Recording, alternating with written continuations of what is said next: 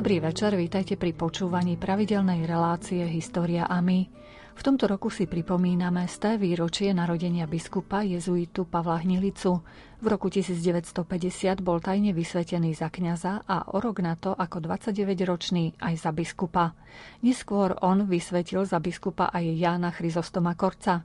Kvôli tlaku komunistického režimu emigroval do zahraničia. Spolupracoval s hnutím Fokoláre aj s matkou Terezou. V roku 1984 tajne zasvetil Rusko panne Márii.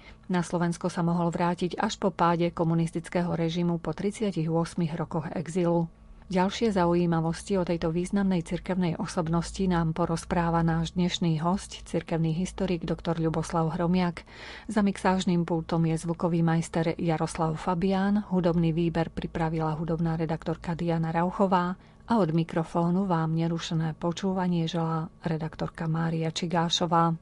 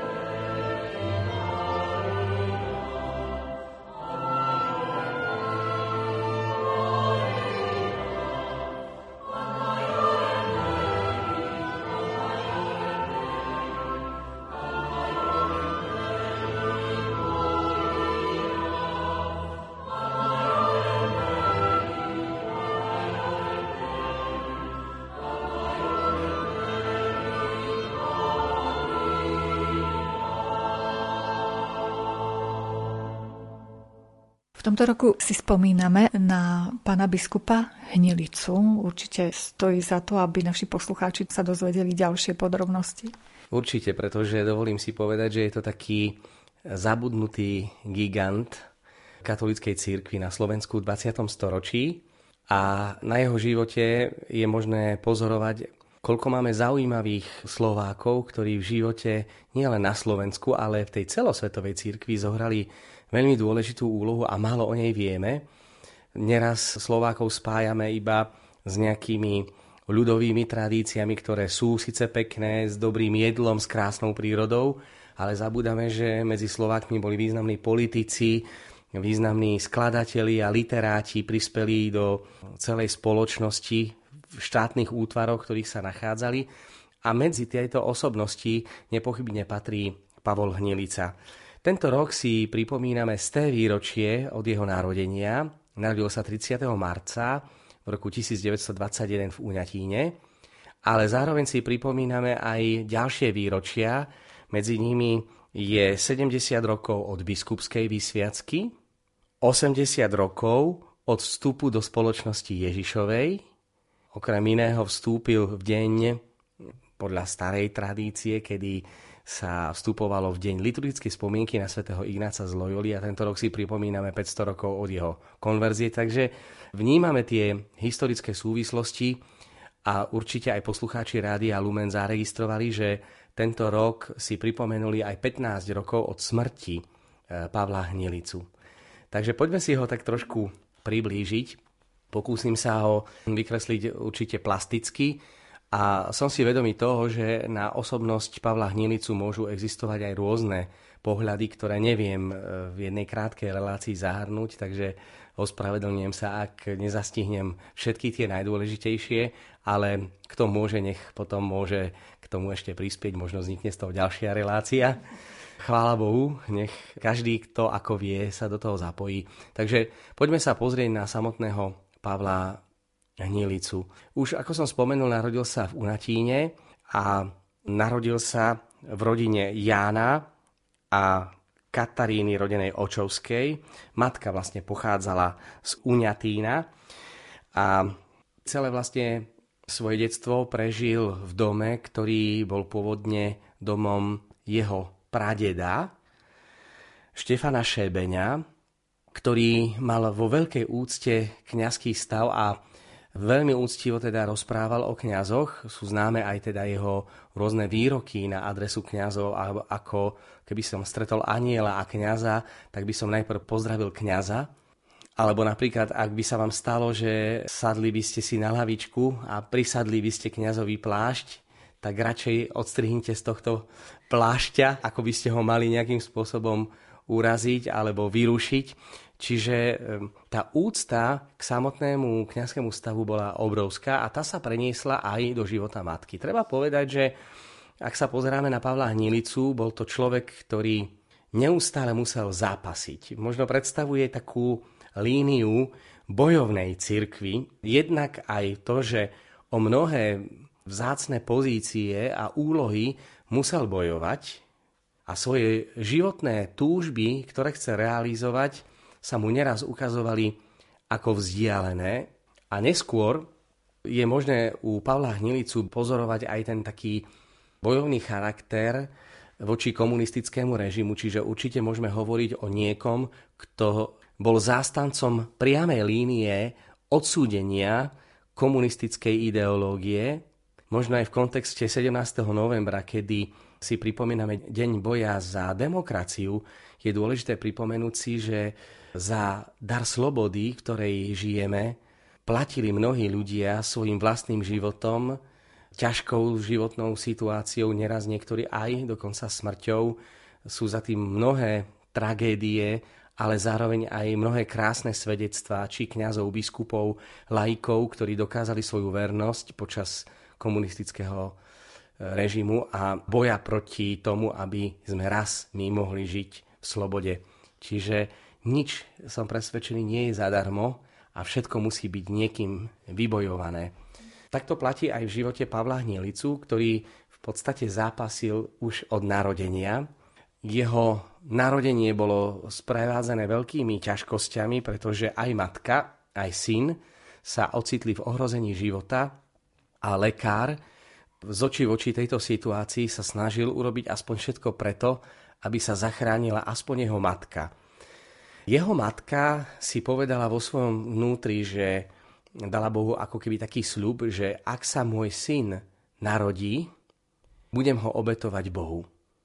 A naozaj tak sa aj stalo, že dieťa, keď sa narodilo, Pavol Hnilica sa narodil teda 30. marca 1921 v Uňatíne, tak došlo k tomu, že to presavzatie ako keby matka viackrát opakovala Sama dokonca aj hovorila o tom, že samotný pradedo Pavla Hnilicu, Štefan Šebeň, jej dal aj modlitbu, ktorú sa má modliť za to, aby zasvetila Pavla Hnilicu Bohu, aby sa z neho raz stal kňaz. Čiže myšlienka o kňazskej dráhe Pavla Hnilicu sa rodí ešte skôr, ako sa narodil a súvisí naozaj s tým takým veľkým zápasom. Mohli by sme to možno aj tak duchovne čítať, že Možno bol to aj taký diabolský zápas o to, kde si možno diabol aj uvedomoval to nebezpečenstvo, ktoré Pavol Hnilica predstavoval. Hneď po narodení matka teda obetovala svojho syna s úmyslom, aby sa stal kňazom. Pokrstený bol vo farskom kostole v Bzovíku, akoby symbolicky v rámci oktávy slávnosti Veľkej noci, v nedeľu, bielu nedeľu nazývanú Domenica in Albis, ktorá je nazývanou aj nedelou Božieho milosrdenstva. Jan Pavol II dal druhej nedeli veľkonočný charakter nedele Božieho milosrdenstva. Takže niektorí kňazi teológovia hovoria, že kňazské povolanie je prejavom Božieho milosrdenstva voči ľudstvu. Lebo je to kňaz, ktorý to Božie milosrdenstvo realizuje pri sviatosti zmierenia. Je to kňaz, ktorý v mene církvy a v mene Božom odpúšťa hriechy. Nie je to prejav milosrdenstva? keď slúži svetú omšu, keď sa môžem e, duchovne posilniť. Čiže to je možné teda veľmi zaujímavé čítať v takých istých súvislostiach. Krst Pavla Hnilicu v kontexte nedele Božieho milosrdenstva.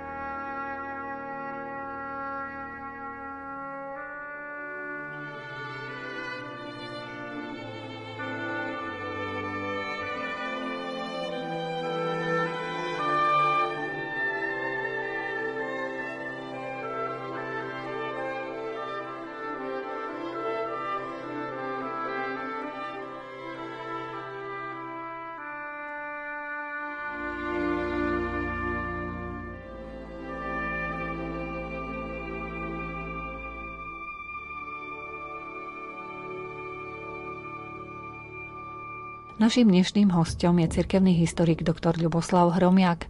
Venujeme sa životu tajne vysveteného biskupa Pavla Hnilicu, ktorého z té výročie narodenia sme si pripomenuli v tomto roku. Rodina Pavla Hnilicu bola rolnícka, takže jeho život bol veľmi náročný. Deti museli veľmi ťažko pracovať na poliach, museli sa starať aj o domáce hospodárstvo a dokonca boli to aj chvíle tak, ako v mnohých slovenských rodinách, kde museli si naozaj veľa toho odrieknúť, aby vôbec prežili, pretože v mnohých slovenských rodinách sa žilo vo veľkej chudobe. Keď si tak dnes už možno sme aj na to zabudli, že v domácnostiach vyrastali aj tri generácie, že ľudia žili dokonca aj so zvieratami v jednej izbe, kde nemali ani nejakú podlahu. E, neviem presne, ako to bolo v živote rodiny Hnilicovcov, či aj oni mali až takúto krajnú chudobu, ale tým, že boli odkázaní na rolníctvo, na vlastné hospodárstvo, najedli sa iba z toho, čo si sami vypestovali a práve tieto rodiny predstavujú tú sociálne najzraniteľnejšiu skupinu obyvateľstva. Nehovoriac o tom, že v roku 1927 Uňatín skoro celý vyhorel, takže dokonca do tej tragédie, ktorá sa dotkla aj života rodiny Pavla Hnilicu, sa táto tragédia dotkla dokonca aj osobne Pavla Hnilicu a jeho brata, pretože nedobré jazyky obvinili, že za ten požiar môžu práve oni, čiže už ako deti zažívali veľmi nepríjemné poníženie a jej vyšetrovanie, ktoré vyvrátilo falošné obvinenie a dokázalo nevinu hnilicových chlapcov. V septembri v roku 1927 nastúpil do ľudovej školy, ktorá v tom čase bola teda 8-ročná. Najprv chodili do ľudovej školy do Bzovíka, kde bolo vlastne aj sídlo farnosti a potom v roku 1933 bola zriadená ľudová škola aj v ich rodnej obci v Uňatíne. Tam počas ľudovej školy veľkú úlohu v jeho živote zohrala učiteľka, ktorá bola českého pôvodu, Milada Ondráková z jej hlavy, ktorá s veľkou záľubou si všímala charakter, ale aj nadanie Pavla Hnilicu a neskôr výrazným spôsobom ovplyvnila rodinu Hnilicovcov, aby umožnili Pavlovi Hnilicovi ďalej pokračovať v štúdiách. Možno si ani tiež neuvedomujeme, koľko nadaných chlapcov skončilo v domácnosti, napriek tomu, že sa veľmi dobre učili, pretože rodinné pomery neumožňovali, ak nemali nejakého tútora, ktorý ich podporil, koľko nadaných ľudí skončilo pri rolníckých prácach. Čiže aj samotná cesta Pavla Hnilicu ku kvalitnejšiemu vzdelaniu bola teda náročnejšia.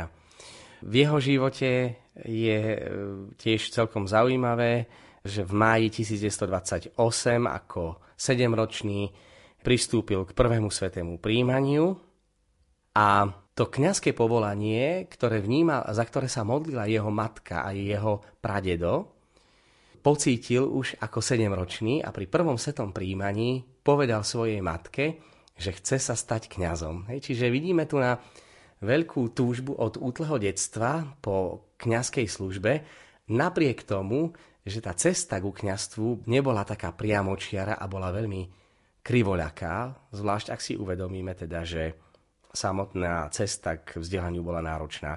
Čiže po skončení ľudovej školy v roku 1935, po 8 rokoch ľudovej školy, vzhľadom na sociálne pomery rodiny, napriek tomu, že to kňazské povolanie vnímal Pavol Hnilica u seba, rodina si rodi- nemohla dovoliť túto vec a otec poprosil, aby pokračoval ďalej a aby trošku finančne pomohol rodičom pri zabezpečení života jeho súrodencom, pretože E, samotný Pavol bol najstarší z 8 detí.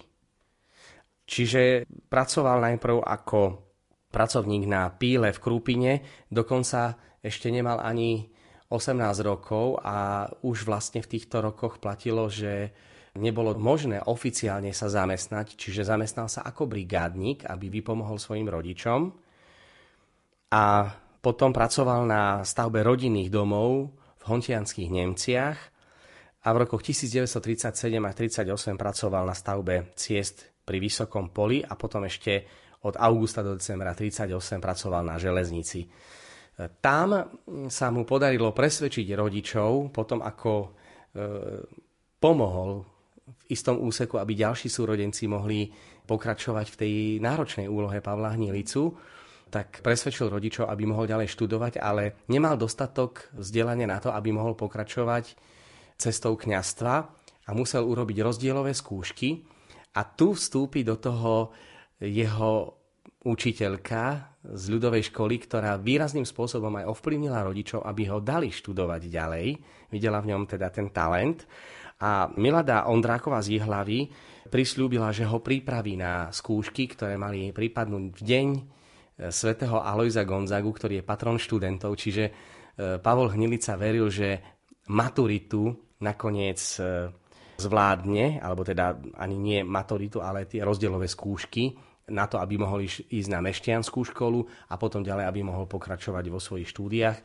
Ale zase tá cesta za vzdelaním nebola taká priamočiara, pretože vznikla Prvá Slovenská republika, a v rámci vzniku Prvej Slovenskej republiky, kedy bola tendencia, aby všetky úrady prešli do rúk Slovákov, vieme, že v období Československa, pri vzniku Československa, úradníci a učitelia boli prevažne Česi, museli opustiť krajinu.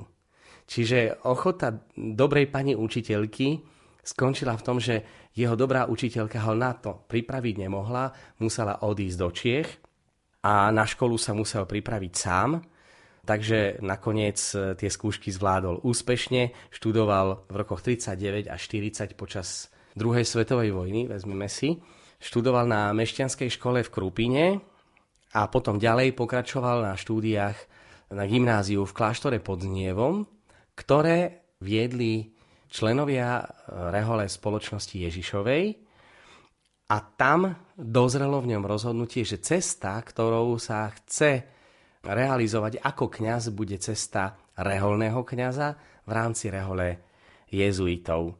Z týchto dôvodov teda musel prerušiť gymnaziálne štúdium, aby v Ružomberku nastúpil do noviciátu a Do noviciatu vstúpil deň liturgickej spomienky svätého Ignáca z Loyoli 31. júla v roku 1941. Krátko na to sa konala 12. augusta obliečka, ktorou oficiálne vstúpil do rehole. Čiže v rámci tejto relácie si pripomíname aj samotné výročie vstupu Pavla Hnilicu do rehole, čiže 80 rokov.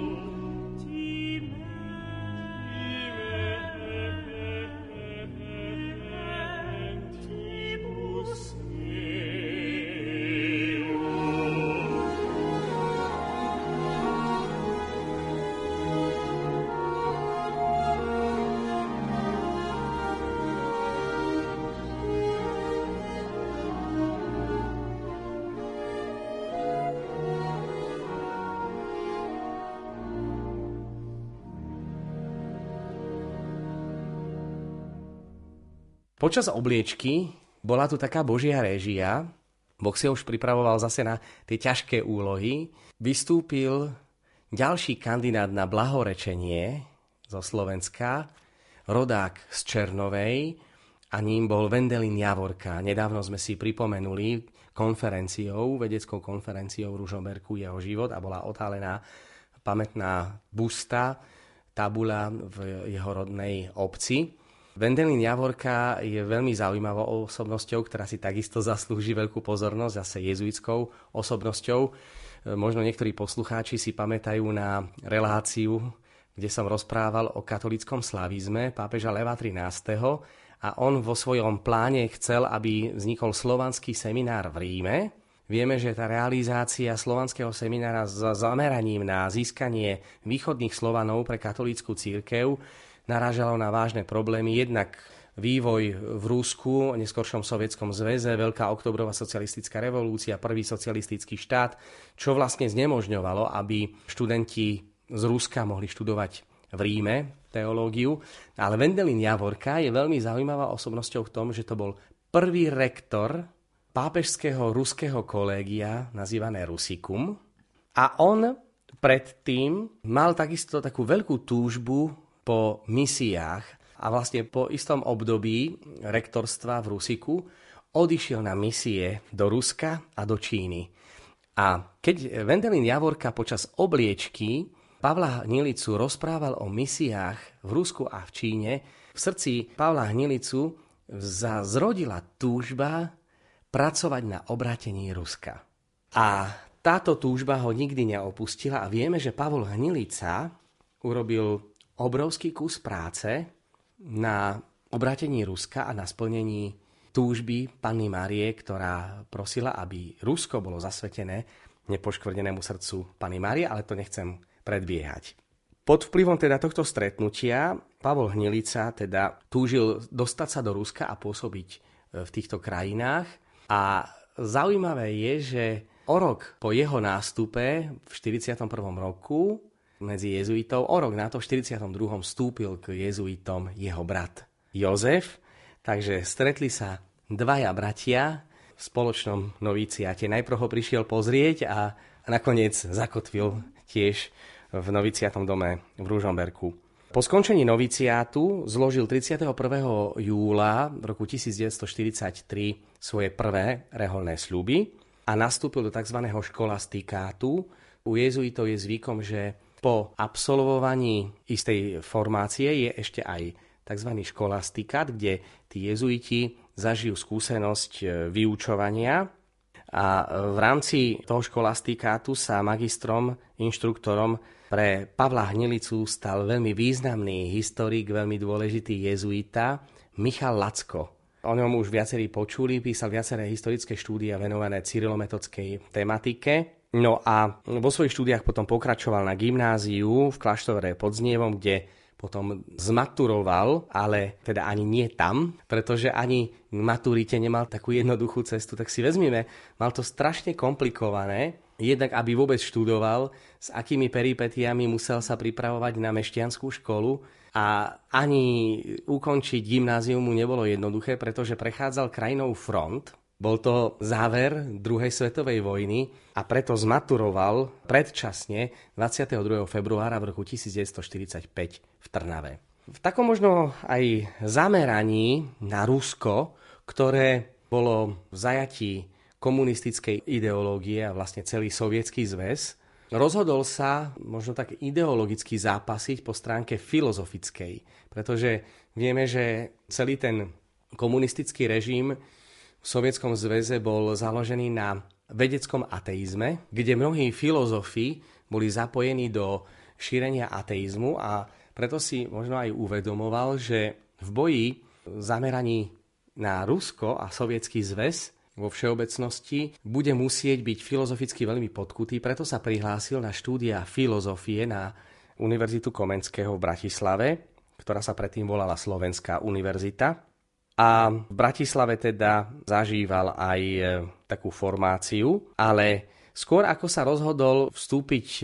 na tie filozofické štúdia do Bratislavy, potreboval ešte prežiť tie základné filozofické štúdia v rámci prípravy na kňastvo a tie absolvoval v Brne v rokoch 1945 až 1947. Tam odišiel takisto so svojím spolubratom, s ktorým bol veľmi aktívny a to bol Jozef Švec a Pavol Horský a potom ďalší jezuiti. V ďalš- vo vyššom ročníku študoval Jan Chryzostom Korec, čiže tieto mená, ktoré veľmi dobre poznáme. No a ten čas filozofických štúdií v Brne je veľmi silno poznačený tým, čo možno vystihuje Pavla Hnilicu a to je jeho apoštolská činnosť, jeho horlivosť pri pastorácii. Tam sa totiž v tom Brne stretol s mnohými Slovákmi, z Oravy a Spíša, ktorí zutekali v 45.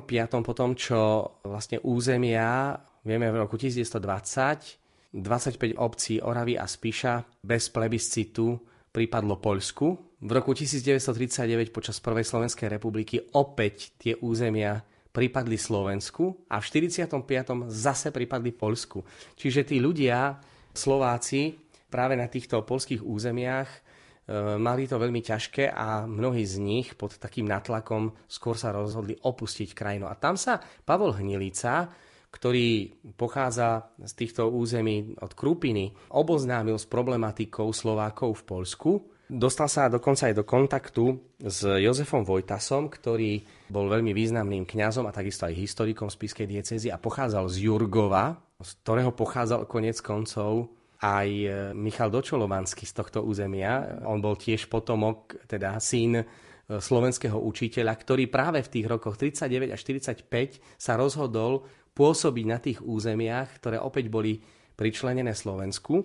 Oboznámil sa takisto aj e, s Miškovičom, s, toho, s jeho prácou, slúžil sveté omše pre práve tých utláčaných Slovákov a tiež snažil sa im byť takým akoby otcom, pretože vedel, že aj v tom Brne tí Slováci, ktorí nachádzali také nejaké útočište, aby zažili niečo slovenské, tak im premietali slovenské filmy, spievali slovenské piesne, snažili sa im vytvoriť také slovenské ovzdušie. Čiže tam vidíme vlastne spolu s Jozefom Švecom organizovali Sveté omše pre Slovákov, Vieme, že v tom čase ale Sveté omše neboli v Slovenčine, všetky boli v latinskom jazyku, až po druhom Vatikánskom koncile sa zavádza národný jazyk do liturgie, ale vieme, že to, čo držalo Slovákov aj v zahraničí, boli spoločné sveté omše, kázne, ktoré sa prednášali v reči ľudu. A to vlastne aj robil Pavol Hnilica.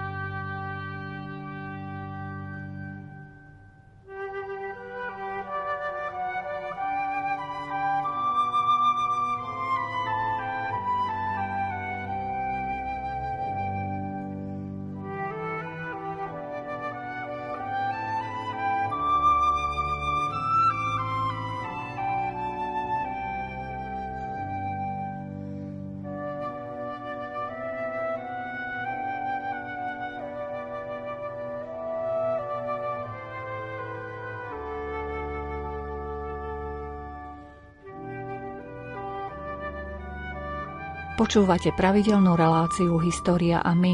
Venujeme sa tajne vysvetenému slovenskému biskupovi Pavlovi Hnilicovi. Jednotlivými etapami jeho života nás sprevádza cirkevný historik dr. Ľuboslav Hromiak. Po skončení štúdií prijal 29. až 30. júna 1948 e, nižšie svetenia v jezuitskom kostole v Prahe od božieho služovníka pražského arcibiskupa a kardinála neskoršieho Jozefa Berana.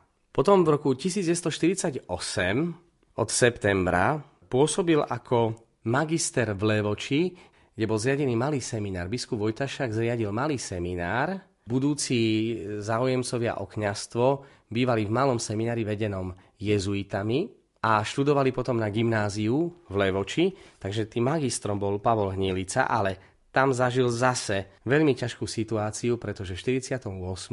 dochádza ku poštátneniu všetkých cirkevných škôl a zrušeniu malého seminára v Levoči.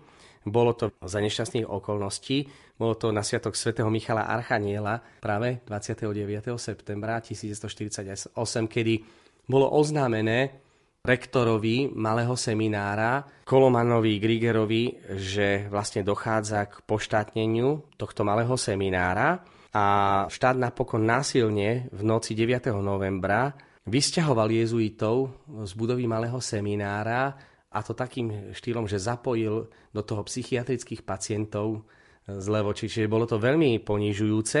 Študenti na gymnáziu v Levoči z protestu voči takému nezákonnému postupu začali nosiť koláriky na prednášky, aby dali najavo taký protest voči postupu, ktorý zvolili.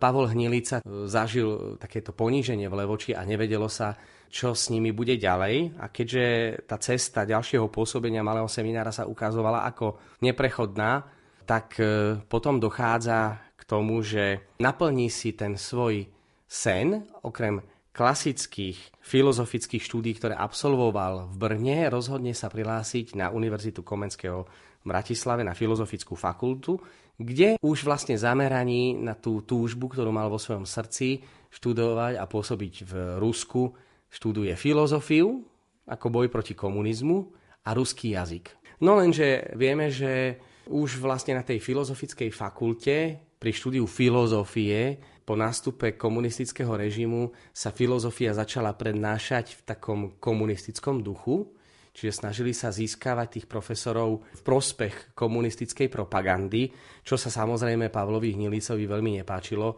preto sa rozhodol, že bude si už paralelne s tou filozofiou, ktorá ho nebavila, videl, že to asi zrejme nebude nejaká dlhodobá cesta, tak už vlastne v 49. roku sa presťahoval z Bratislavy do Trnavy, kde absolvoval teologické štúdia, ale naďalej ešte si robil tie filozofické štúdia v Bratislave s nádejou, že sa to možno na chvíľu potom aspoň polepší. Túžba ale po kňastve a po teológii bola teda veľmi silná Neraz sa pri stretnutí s ľuďmi už si predstavoval, čo môže pre týchto ľudí v čase nastupujúceho komunistického režimu nikto netušil, koľko bude trvať, ale o to viac si uvedomoval, že aj v tomto čase poslanie kňaza bude veľmi dôležité, pretože keď bude kňaz žehnať, keď ich bude dobre viesť, tak bude v tom cítiť väčšie naplnenie ako v štúdiách filozofie na komunisticky manipulovanej filozofickej fakulte. Hovorí toľko v svojich spomienkach, Kristus bude rozdávať svoje milosti cezo mňa, aby som sa na túto veľkú úlohu čo najlepšie pripravil, čítal som, študoval, učil sa, ale hlavne som sa modlil. To bola taká jeho bezprostredná príprava na kňastvo. Ale zase vidíme u toho Pavla Hnilicu opäť prekážka. Z 13. na 14 apríla v roku 1950 dochádza ku akcii K, teda zrušeniu mužských reholí. Bolo to tak, teda samozrejme násilné. Ozbrojení príslušníci štátnej bezpečnosti a ďalšie zložky nariadili, aby sa do 20 minút vysťahovali z jezuitského domu v Trnave, kde študoval.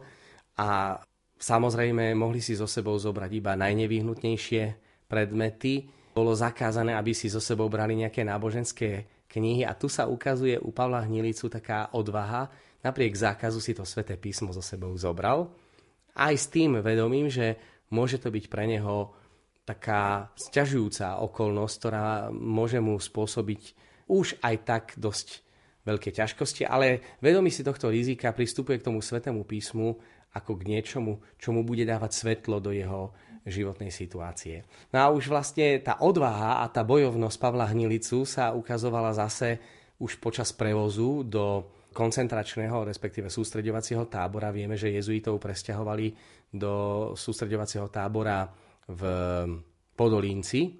Tak počas cesty sa jeden spolubrat začal modliť po latinsky Salve Regina a vodič autobusu upozorňoval, že nech prestanú, ale Pavol Hnilica sa potichu túto modlitbu domodli. Čiže Tiež je tu vidieť veľmi také jeho odhodlanie.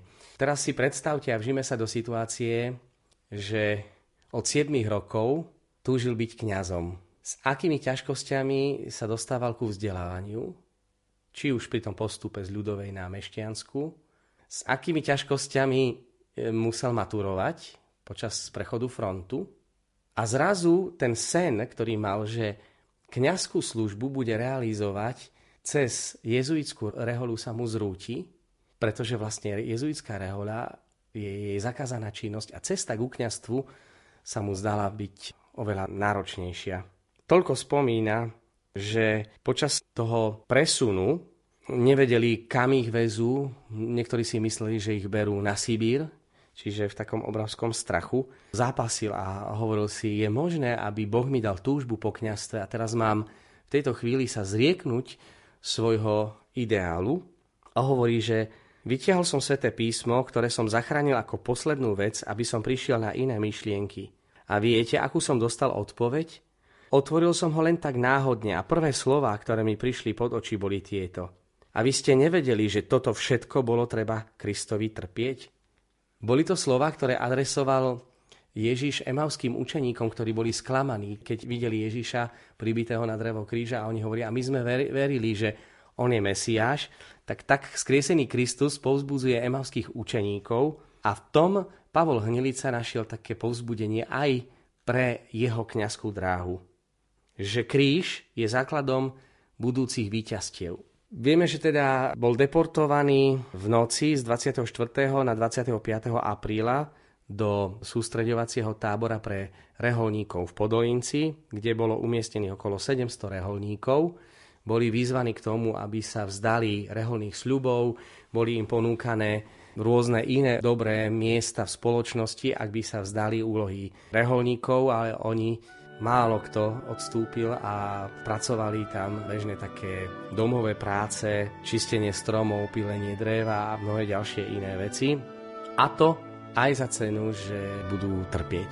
To je také krásne, že aj keď som sa rozprával s niektorými ľuďmi, reholníkmi, ktorí v tom 50. roku boli bradní do sústredovacích táborov, tak si hovorili, že išli sme s vedomím, že budeme pre Ježiša trpieť.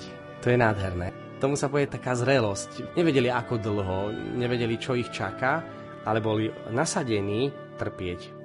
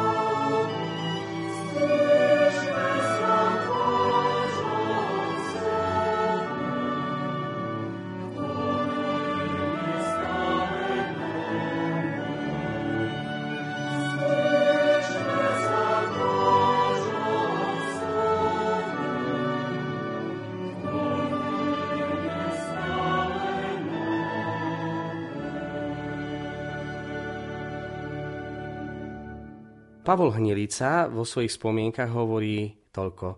Môžem vám povedať, že vtedy som cítil veľkú radosť v svojom srdci, v svojej duši, ako nikdy v živote predtým. Lebo prvýkrát som bol schopný Pánu Bohu povedať svoje áno z oči voči utrpeniu.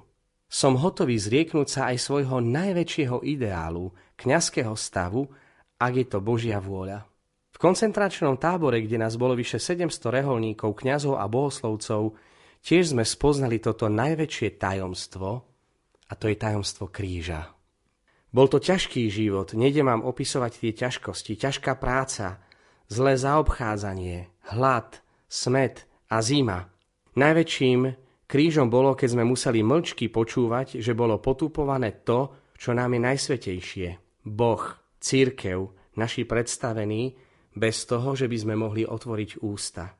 Ďalej našim utrpením bola myšlienka, čo je s našimi veriacimi, od ktorých nás odlúčili. Vtedy nám Pán Boh zjavoval tajomstvo kríža.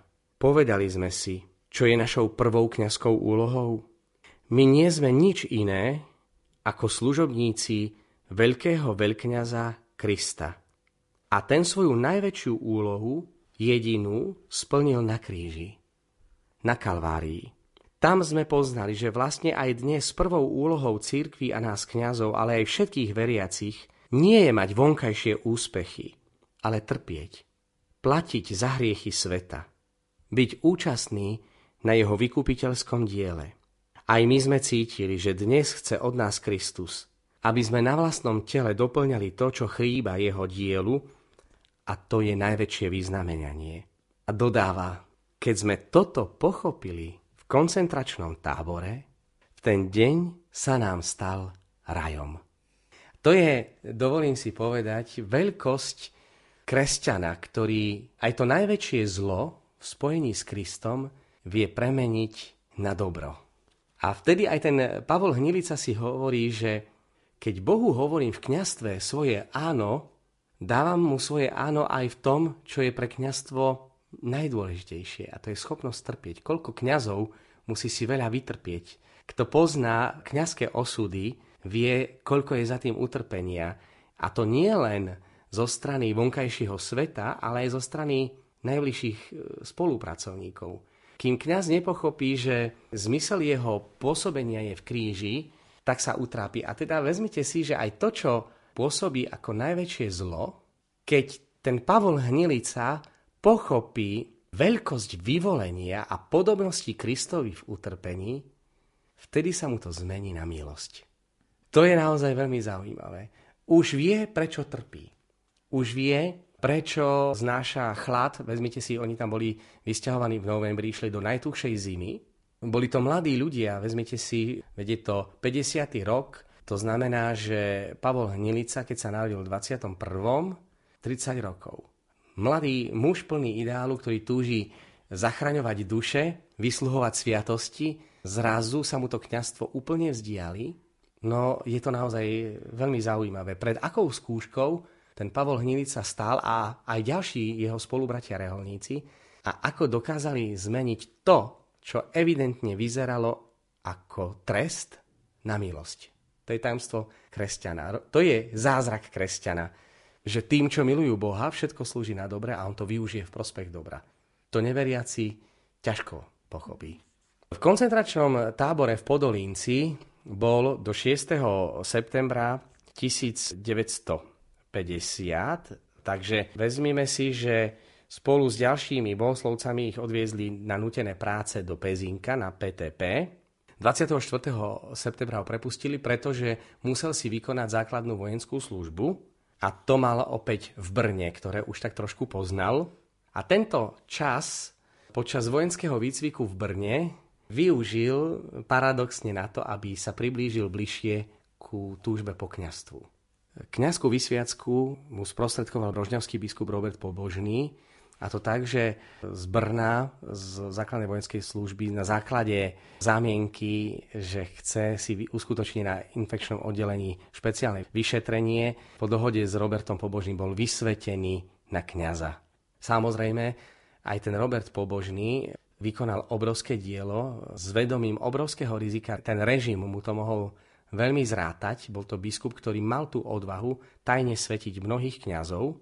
No a je tu vidieť taký veľkolepý boží plán, keď primičnú svetú omšu slavil vo farskom kostole v Bzovíku za zatvorenými dverami v deň Ružencovej Panny Márie 7. októbra. Čiže ako silný mariánsky kňaz, ktorého stále spájame s veľkou mariánskou úctou, ako to už pán Boh v jeho živote zariadil, že ten sen sa mu tak priblížil v časoch, ktoré boli veľmi ťažké a je tu vidieť aj hnilicovú vynaliezavosť. Keď pápež František na našej návšteve na Slovensku hovoril o tom podobenstve, o mužovi, ktorý bol ochrnutý a nemohli ho dostať k Ježišovi, tak ho spustili cez strechu a Svetý Otec nás vyzval k tomu, aby sme boli vynachádzaví. Tú vynachádzavosť máte vidieť možnosť aj v živote Pavla Hnilicu, ktorý využije vojenskú službu na to, aby sa dostal bližšie ku kňastvu. Čo je ale veľmi dôležité, okrem iného sprostredkoval viaceré vysviacky aj kardinálovi Korcovi, ktorý prijal vlastne vysviacku od Roberta Pobožného. No ale bolo jasné, že táto línia nemôže fungovať veľmi dlho a vlastne aj tá podzemná církev musela veľmi rýchlo meniť stratégie aj obsadenie, aby sa na to neprišlo. No a vezmite si, že 29.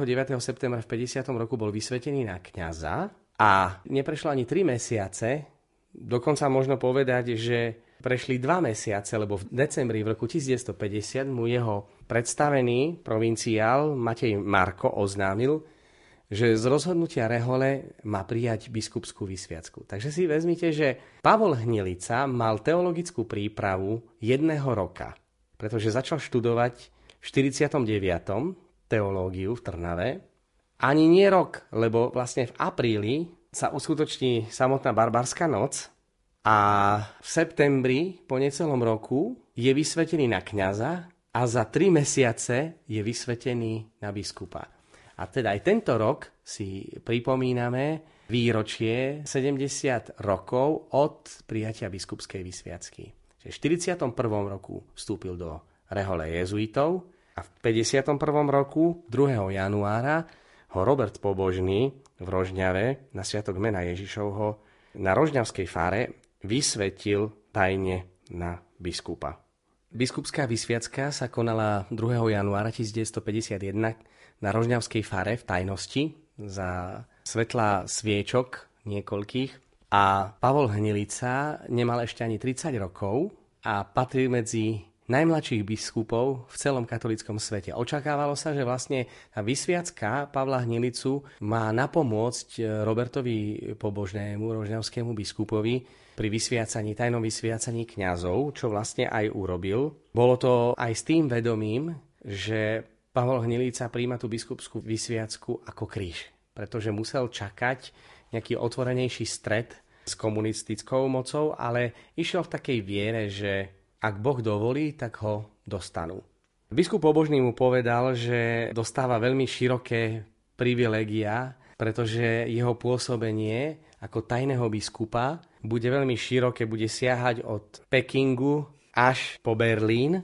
Je to celkom zaujímavé, že uvedomujeme si, ako heslo si zobral kto ako Boh. Je tu jasné biskupské heslo, kto ako Boh. Je tu veľmi silný jednak mariologický motív, pretože bol veľkým ctiteľom Panny Márie, ktorá v Apokalypse je stále znázorňovaná s tým drakom a do tohto zápasu vstupuje svätý Michal Archaniel ako knieža nebeských vojsk. Ukazuje sa tu aj ten rozmer ochoty bojovať za církev a ukazuje sa tu ešte jedna súvislosť, spätosť s kňazkou vysviackou. To bol jeho najväčší sen, ktorý sa naplnil, lebo vysviacka kňazka sa konala teda 29. septembra v roku 1950 a tam je dôležité, že je si teda vedomý aj tej slovenskosti, pretože do svojho biskupského erbu dá sedem bolestnú panu Máriu patronku Slovenska, je tam slovenský znak, slovenský štátny znak, dvojkryž na trojvrší, čím sa vlastne jednoznačne hlási aj k slovenskému národu.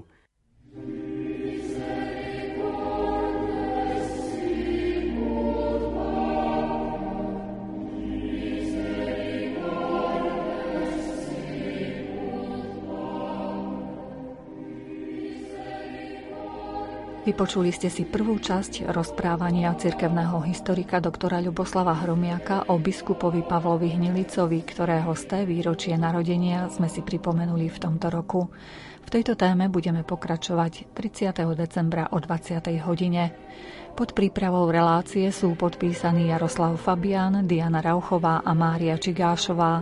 Ďakujeme vám za pozornosť a želáme vám príjemný večer.